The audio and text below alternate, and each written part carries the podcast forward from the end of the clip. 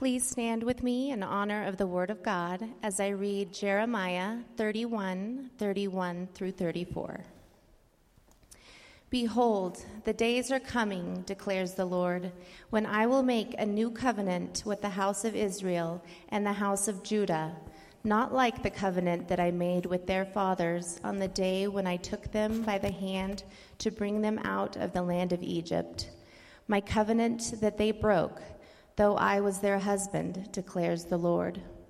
For this is the covenant that I will make with the house of Israel after those days, declares the Lord.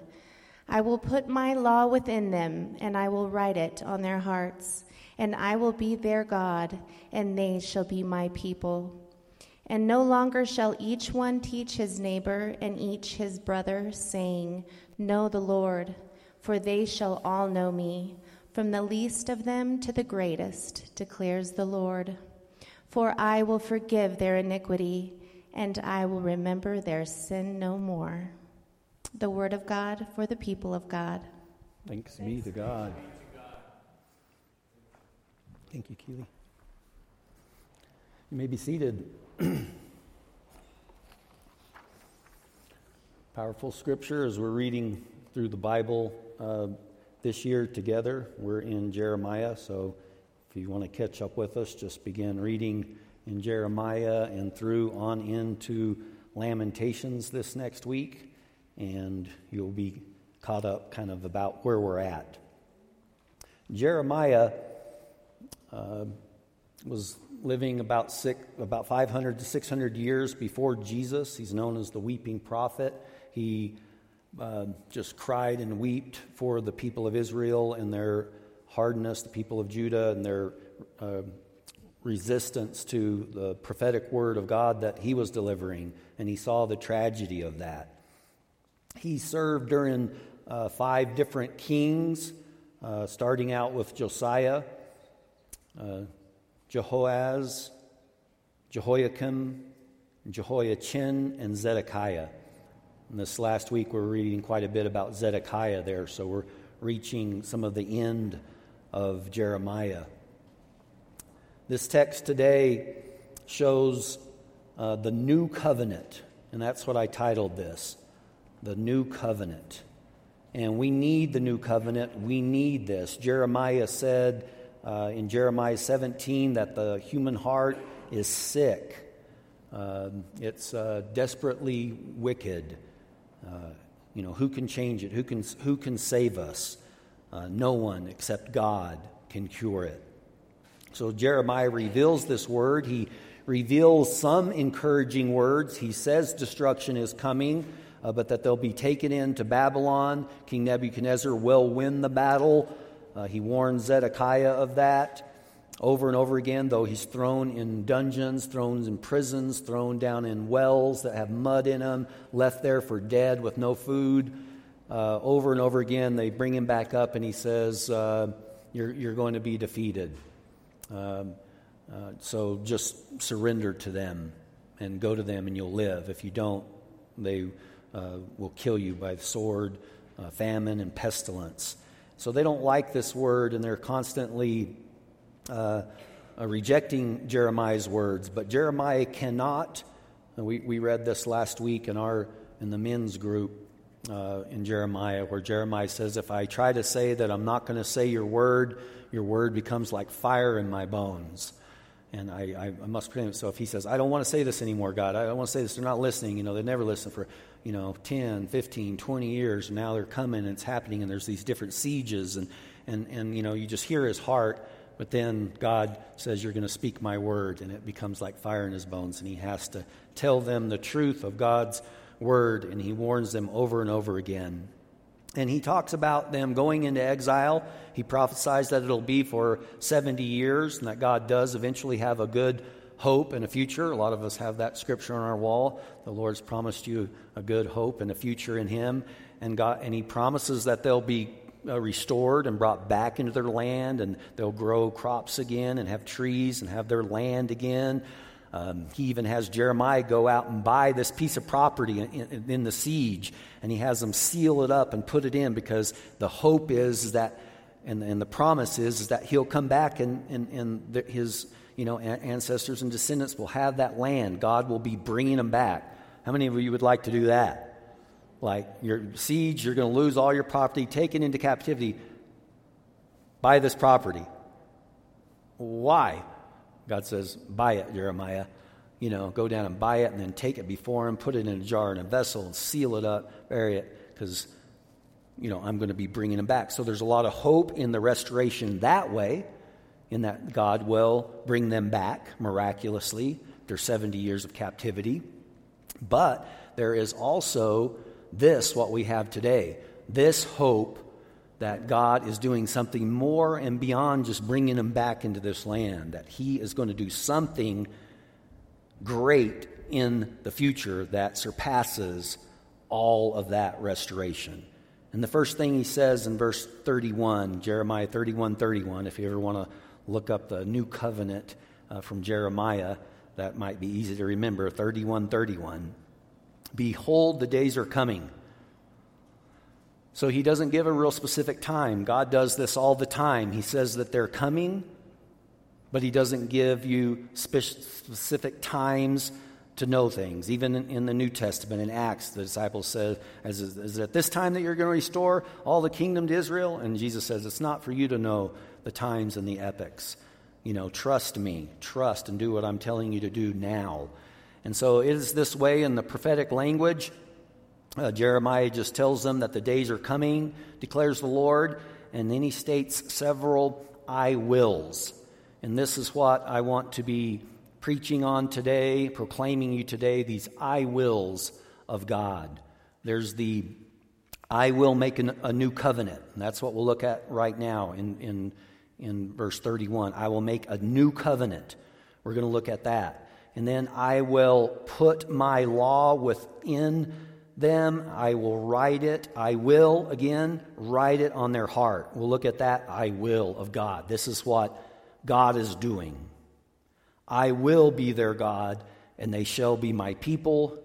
And then in the last verse, I will forgive their iniquity and remember their sins no more. Some really good I wills, right? God is doing that. And that's the focus of Grace Harvest Church is on the gospel. And the gospel is what God has done for his people. It's, it's God's actions toward you as a believer, what God has done. There is a response to that when he does something really great and beautiful and good in your life like this, but that's not the the essence of pleasing God is the good things you can do for Him. The essence is trusting in what God has done for you. Amen? That's what we're announcing over and over again. It's the uniqueness of Christianity is, is God's grace towards us. And that what we do is we believe we have faith, and we have faith specifically in Christ. And these are the good things uh, that God is announcing in this new covenant from Jeremiah. So, behold, the days are coming, declares the Lord, when I will, here's the first one, make a new covenant with the house of Israel and the house of Judah. So, God is declaring he will make a new covenant. Uh, no specific time is given. He just says the days are coming. And these, these specific things are seen in the Bible in Matthew 1 when, when uh, Matthew starts listing the generations. And he lists the uh, generations uh, specifically with the deportation to Babylon. So, what we're talking about today, this deportation uh, of the people of Israel into Babylon, is very specific and important. Uh, Matthew says that you know there's 14 generations from this is Matthew 1:17 from Abraham and to the de- deportation, and then from the deportation to Babylon to the Christ is 14 generations. So there's these divisions of 14 generations.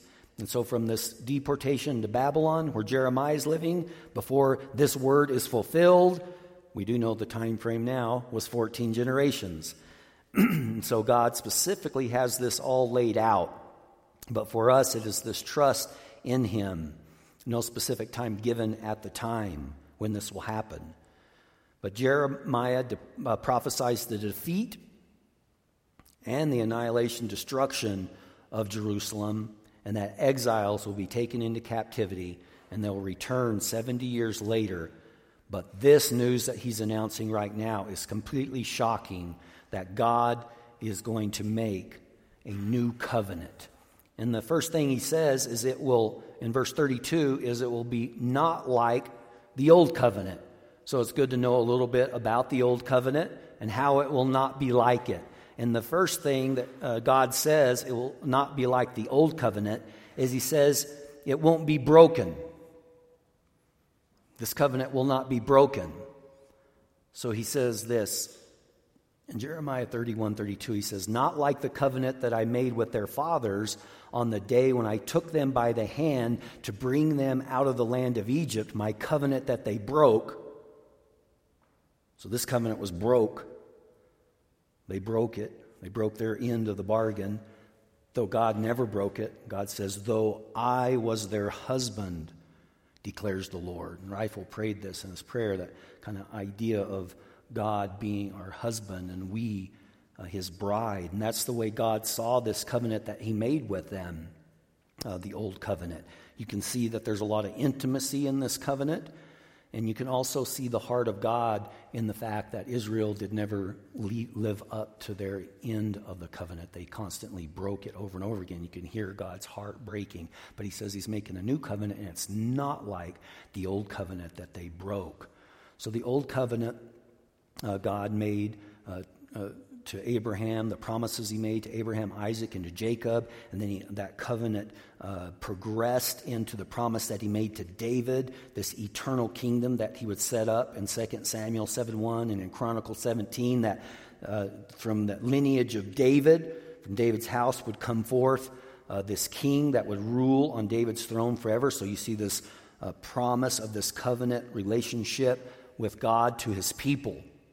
And here you have the covenant uh, that he's saying was, with their fathers in the land of Egypt. Remember when God brought them out by his promise. He said that they would be in slavery there in Egypt for so many years, and then he would lead them out by his great hand and by his great power. And he does. It was on display for the whole world. The whole world trembled, not just because God just brought them right out after the first little snakes that nobody saw in the room, you know, but no, through the miraculous events that the whole world uh, heard about, the greatest empire in the world that existed in that day, Egypt. God miraculously uh, led them out, and they, they heard that. And so when Israel came marching out of there, the people and all the nations, that news had spread, and they feared and they trembled the God of Israel that could deliver them from the great power, the greatest power on earth, Egypt.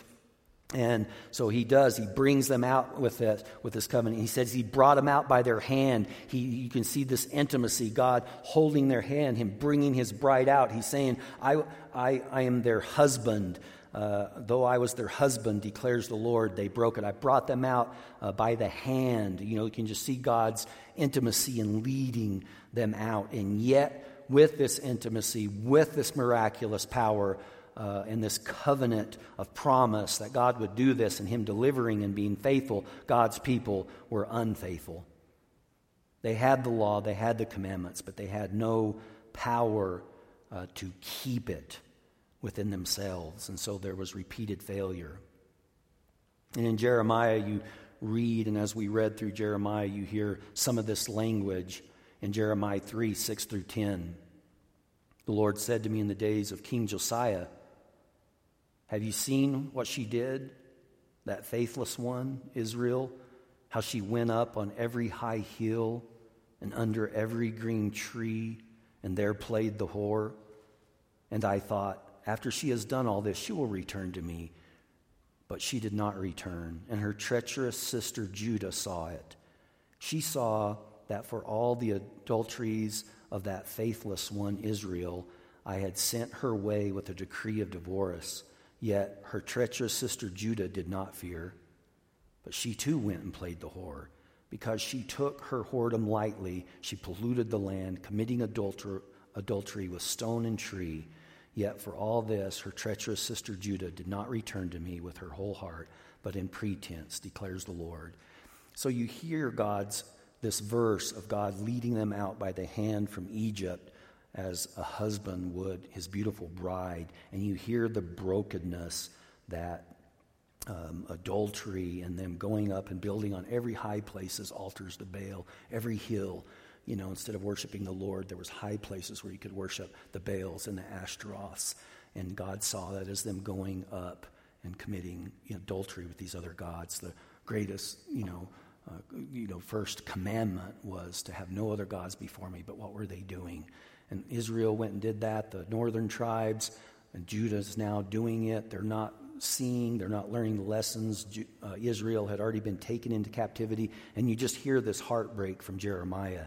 His words are poetic and powerful, revealing the broken heart of God, that adultery and divorce and, and that painful process uh, has brought to God.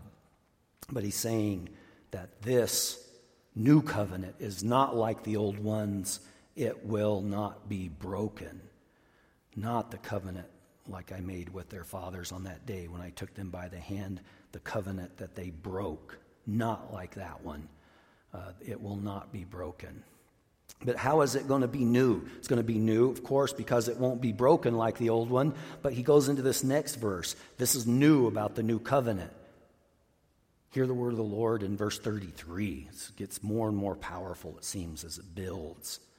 Jeremiah prophesying about the new covenant says, For this is the covenant that I will, again, he's saying, here's another, I will I will make with the house of Israel after those days, declares the Lord. I will. This is something God's going to do. Nothing's going to stop this. He's going to prophesy it through the prophets. He's telling what he's going to do through the mouths of the prophets, and it is going to happen. I will put my law within them, and I will write it on their hearts, and I will be their God, and they shall be my people. So, the newness of this is that God's law, which never changes, his holy nature, his standards do not change. His law didn't change. Not saying I'm changing the law. He's saying I'm changing how I'm going to move in, with my people. So God's law is the same, but under the old covenant, God wrote the law outside of his people on tablets of stone.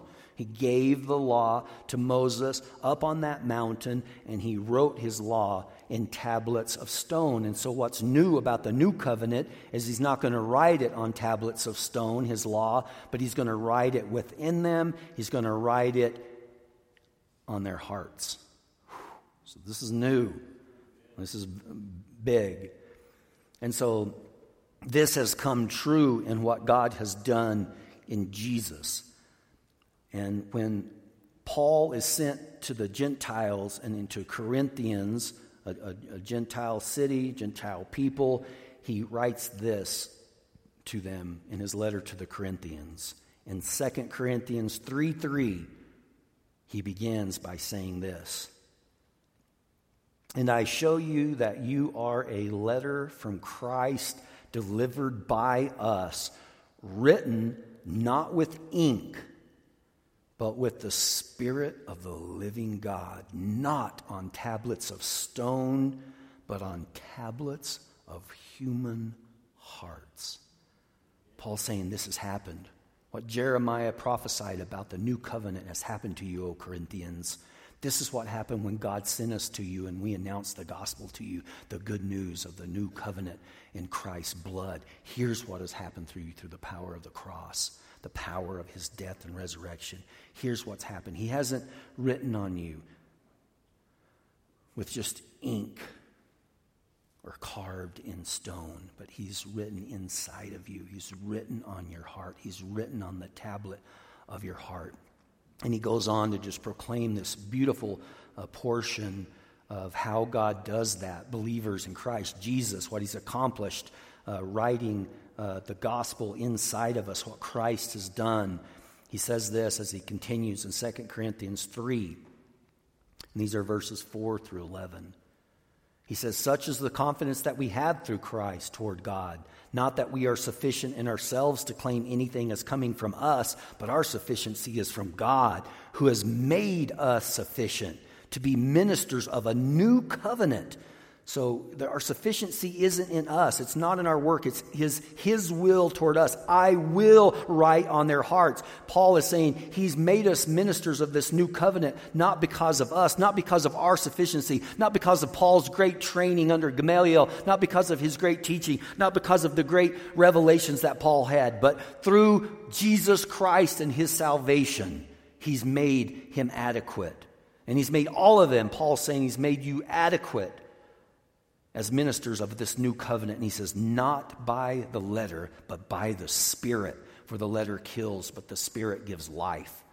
And he goes on to say that if this ministry of death, carved on letters of stone, came with such glory that the Israelites did not gaze at Moses' face because of his glory, which was being brought to an end, will not the ministry of the Spirit have even more glory?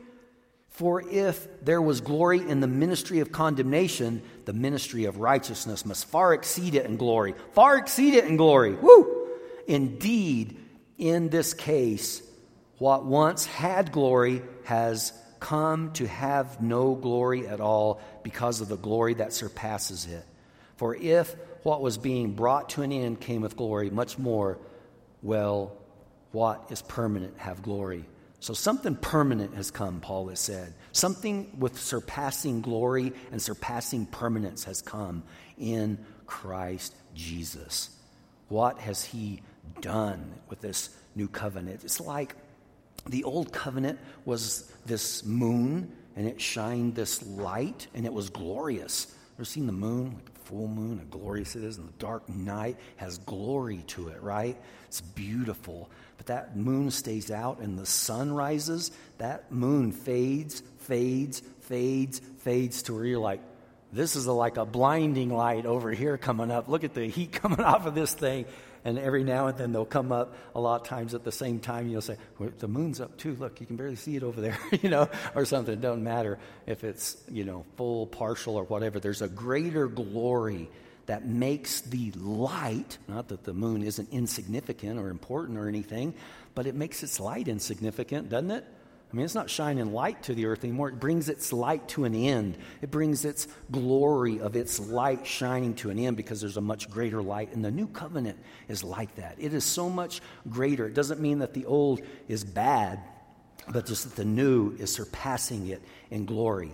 So here's what it says here about the old covenant it said, and it sounds kind of hard, like it does sound bad, because he says very specifically in verse 7 now, if the ministry of death, sounds kind of bad.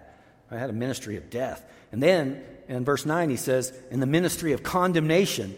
Oh, man, had a ministry of condemnation and a ministry of death. Well, I don't want any of that. That sounds bad. Is that what the law was that God gave, that previous glory? Because he says it had glory. The glory is shown on Moses. His light, his face glowed. He had to put a veil over his face when he came down, so it had glory. You say amen? Yes, the law had glory, but yet at the same time it had a ministry of death and condemnation, or a ministry of condemnation and death.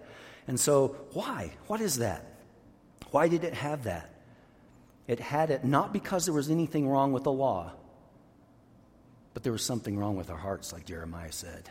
Our hearts are desperately wicked. Our hearts are desperately wicked. And the law, even though it established what the holy nature of God was, had no power to change our heart. It was written on tablets of stone, and the law was not written on our hearts to be obedient. So we could not obey it. It was broken. The covenant was broken, broken, broken, broken. And he says, the new covenant coming, this greater surpassing glory in Jesus. I'm going to write my laws within them. I'm going to write my law on their heart. I'm going to inscribe it inside of them. And they're going to have the power and the Spirit that Paul's talking about, not by the letter, but by the Spirit to be willingly obedient to me. He's going to create that new nature in us, that new heart that we got to have from that desperately wicked heart that Jeremiah is talking about. And Jeremiah prophesies this, and it is a great, great uh, glory.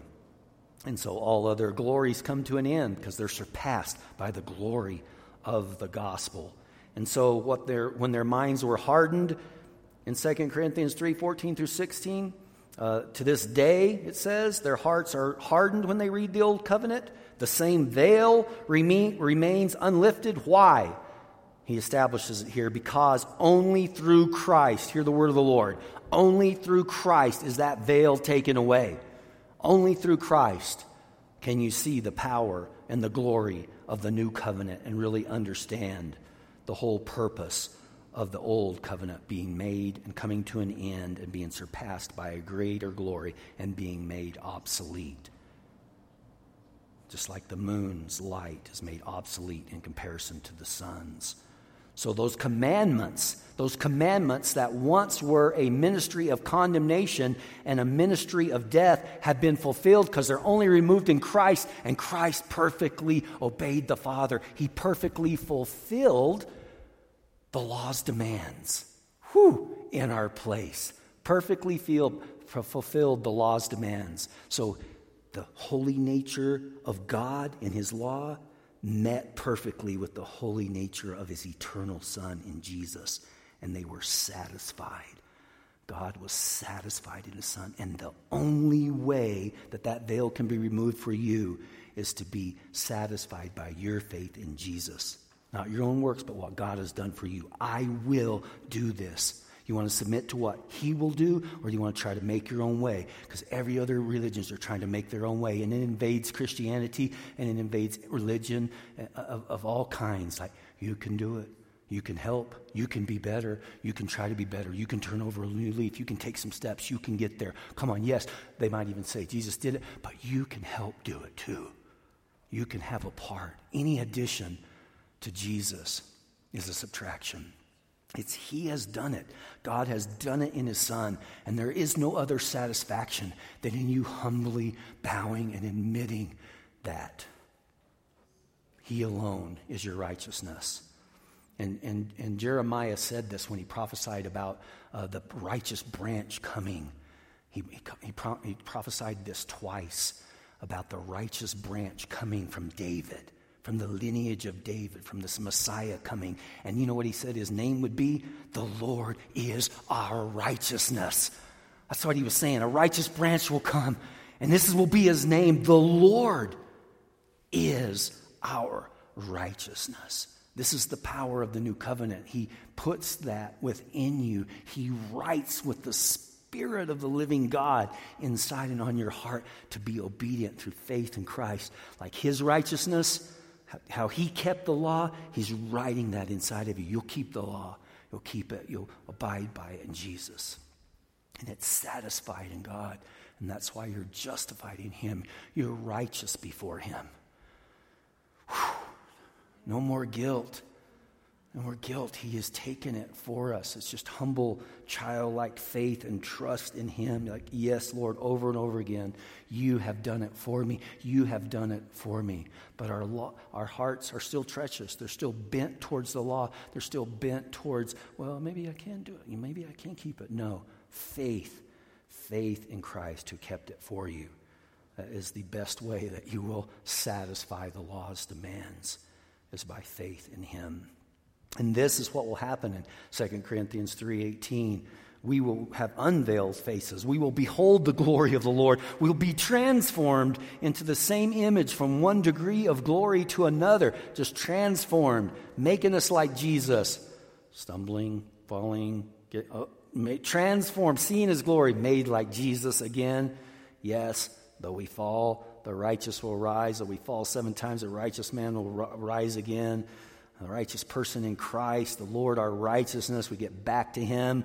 He renews us from one glory to another, conforming us into the image of a Son. For this comes from the Lord who is the Spirit. The Spirit is in you. This is the power of the new covenant that He, the glory of Christ, is within you, transforming you, empowering you by His very own Spirit living within you. You have a new DNA inside of you. You are a new creature, a new creation in Christ. And that takes faith believing. That's who you are.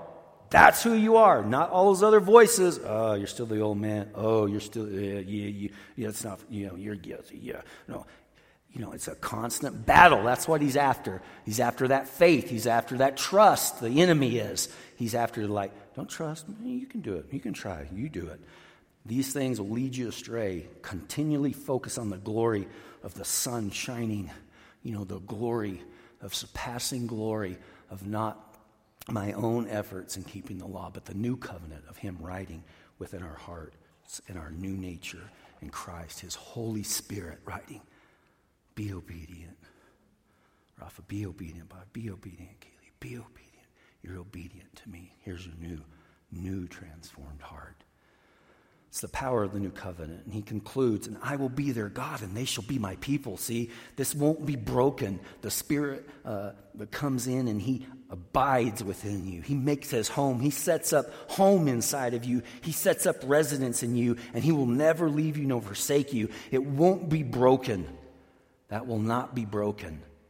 The covenant that he makes with you in Jesus. He moves inside of you, he claims you as his own.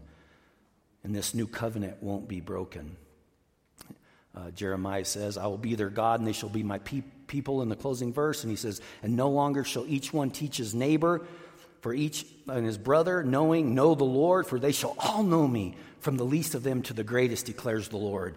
For I will forgive their iniquity and I will remember their sins no more. He's going to deal the death blow to sin. Sin in the sacrificial system was a, a remembrance a yearly remembrance of their sins, but in Christ, He will deal the death blow to sin once and for all. And He will do that for everybody. See, in the, under the old covenant, the Spirit wasn't available to, to everybody. You know, Moses, he, he, he had that glory on his face, but nobody else did. He had the glory of the Lord on his face, right? And then later on in Numbers, there's this great story in chapter 11 where Moses is, is weary and he's worn out, and God says, Call 70 elders, and I'll put take some of the spirit that's in you and I'll put it on them and they can help you carry the load. So it's going from Moses to 70 elders, okay? So some other people are going to get the spirit empowered by God, elders, leaders of tribes uh, uh, of the nation. And so he calls them together and he takes some of his spirit and he distributes on them and they prophesy, it says. Uh, that's 1129. Moses said to him, well, this is what happens. What happens is some of the people hear these two guys, Eldad and Medad, and, and they're out there prophesying outside where Moses is. They didn't, the, two of the 70 didn't make it in, and they're out there prophesying, speaking like the Lord like them, and they go in like, well, these guys got it, but these guys are out. Moses, tell them to be quiet. They're not in here with you. And here's what Moses says. This is, this is prophetical. But Moses said to him, Are you jealous for my sake? Would that all the Lord's people were prophets, that the Lord would put his spirit on them all, on them. Whew! Moses says, Don't be jealous that there's 68 in here with me getting it and there's two out there. I would that all. And that's what Jeremiah is saying. I'll put my spirit within them all. And so the spirits were available to prophets like Jeremiah, Isaiah, the great prophets. The Spirit of God moved on them mightily. He moved within kings like King David and within the kings, and he spoke in and through them. He moved in the priest and the priesthood, but the Spirit was limited but God always had this plan to put a spirit within all people, to have a kingdom. And this is what Peter sums up by saying in 1 Peter 2 9, this is the revelation Peter's explaining to the chosen people. And here's what Peter says in 1 Peter 2 9 You are a chosen race, a royal priesthood. All of you, a royal priesthood. You have this access, priesthood access to the Spirit of God.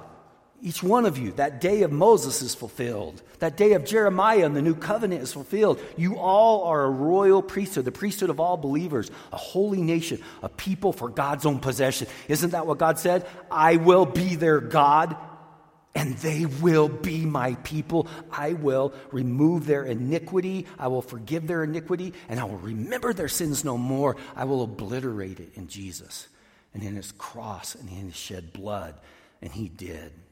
This is the great covenant that he has.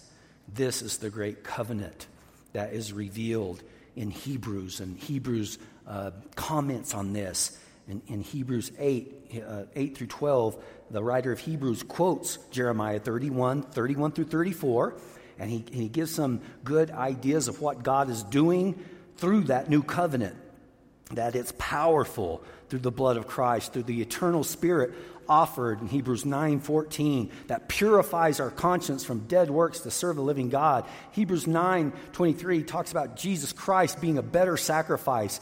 In 9:26 he says that uh, that if Christ would have had to suffer repeatedly since the foundation of the world, but as it is, he appeared once for all at the end of the ages to put away sin by the sacrifice of himself. So the writer of Hebrews commenting on all these things about the new covenant and how powerful it is. And in Hebrews 10, he quotes the scripture from Jeremiah again, and he adds in verse 17, Hebrews 10 17, and I will remember their sins and their lawless deeds no more. And then he comments on that and he says, Where there is forgiveness of these things, there no longer remains any offering for sin. See, there's nothing else you can add to an offering for your sin. Jesus has once and for all completed it. So there's nothing that you do that adds to your forgiveness that is in the blood of Christ. And in the application in our closing, in Hebrews 10, where he's commenting on this verse in Jeremiah, this new covenant, over and over again in 8, 9, and 10. And he quotes that scripture again I will remember their sins no more. He says, Therefore, brothers, since we have confidence to enter the holy places by the blood of Jesus, like it's opened up a whole new, he goes on and say, by the new and living way that he opened up through us through the curtain, that is through his flesh, body of Christ, opened this up we have a great priest over the house of God, Jesus Christ. Whew. Let us draw near with a true heart in full assurance of faith, with our hearts sprinkled clean from an evil conscience and our bodies washed with pure water.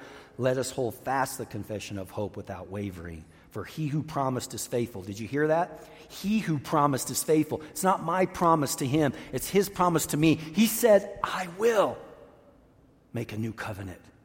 I will write on their hearts and within them. I will give them a forgiveness that removes their sin forevermore. I will do these things. He promised, who he promised is faithful. What we do is now we consider how to stir up one another to love and good deeds. We gather together and we assemble together uh, to stir up one another, like, how can we do this? Let's, let's follow this. Let's, let's, let's revel in the glory of Jesus and the glory of the gospel and stir one another up to, to love and good deeds. It says, not forsaking the only assembling of ourselves together is the habit of somebody encouraging one another. This is a time of encouragement for one another through worship, through the word, through fellowship, us coming together to encourage one another. And so I pray that we see Jesus, that Jesus Christ is so much better. The new covenant is so much more glorious. It's permanent in Christ, and it's more glorious in the, in the permanent glory of Jesus. He's exalted at the right hand of God the Father in that highest place and with that permanent glory. And that is the good news of the gospel. Amen. In Christ, we, we have that good news. We're going to take communion together.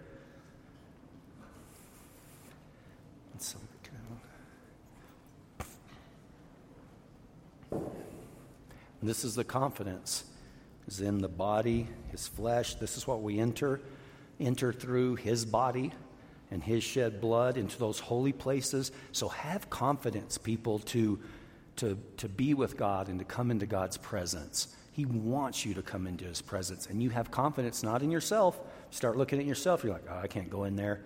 I've done this and that. But if you have confidence in the power of the cleansing blood of Jesus, oh man, you can go in. That will draw you in in the beauty of Christ. And so this is our confidence is in Jesus, his body and his shed blood. In the night that he was betrayed, Jesus was being betrayed by Judas, the one who ate it, the bread at his table, went out and betrayed him. And in that very night, he took the bread and he said, This is my body given for you. Take and eat of it. Do this in remembrance of me. Let us partake of his body.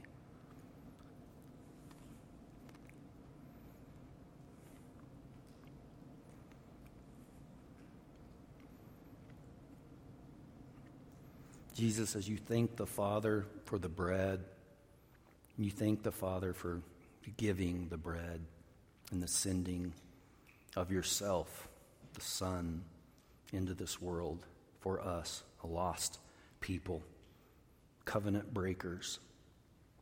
You establish something new, a covenant that would not be broken, a covenant that would be written inside of us, a, a power cleansing that would cleanse us so thoroughly that your Spirit, Holy Spirit, could inhabit us and make us the temple of God and dwell within us and write your commands on our very own heart. We thank you for what you did for us, Jesus, in offering your body. We thank you for you being willing to suffer and bear the shame of the cross, shame that was meant for our sin. You bore it for us, and you obliterated it, and you took it away, and you wiped the slate clean. You made our sins, though they were red like scarlet, white as snow. You are our Lord. Sidkenu, you are the Lord, our righteousness. Thank you. In the same way, he took the cup, the fruit of the vine, and he said, This is the my blood of the new covenant. This is it. That's what we're talking about today. The blood of the new covenant, given for you for the remission of sins, wiping away your iniquities and remembering your sins no more. Jesus knew that's what this would accomplish, and he gave his all. He gave his life and his blood. Let us partake of this and do this in remembrance of Jesus and his great love for us. Let's partake together.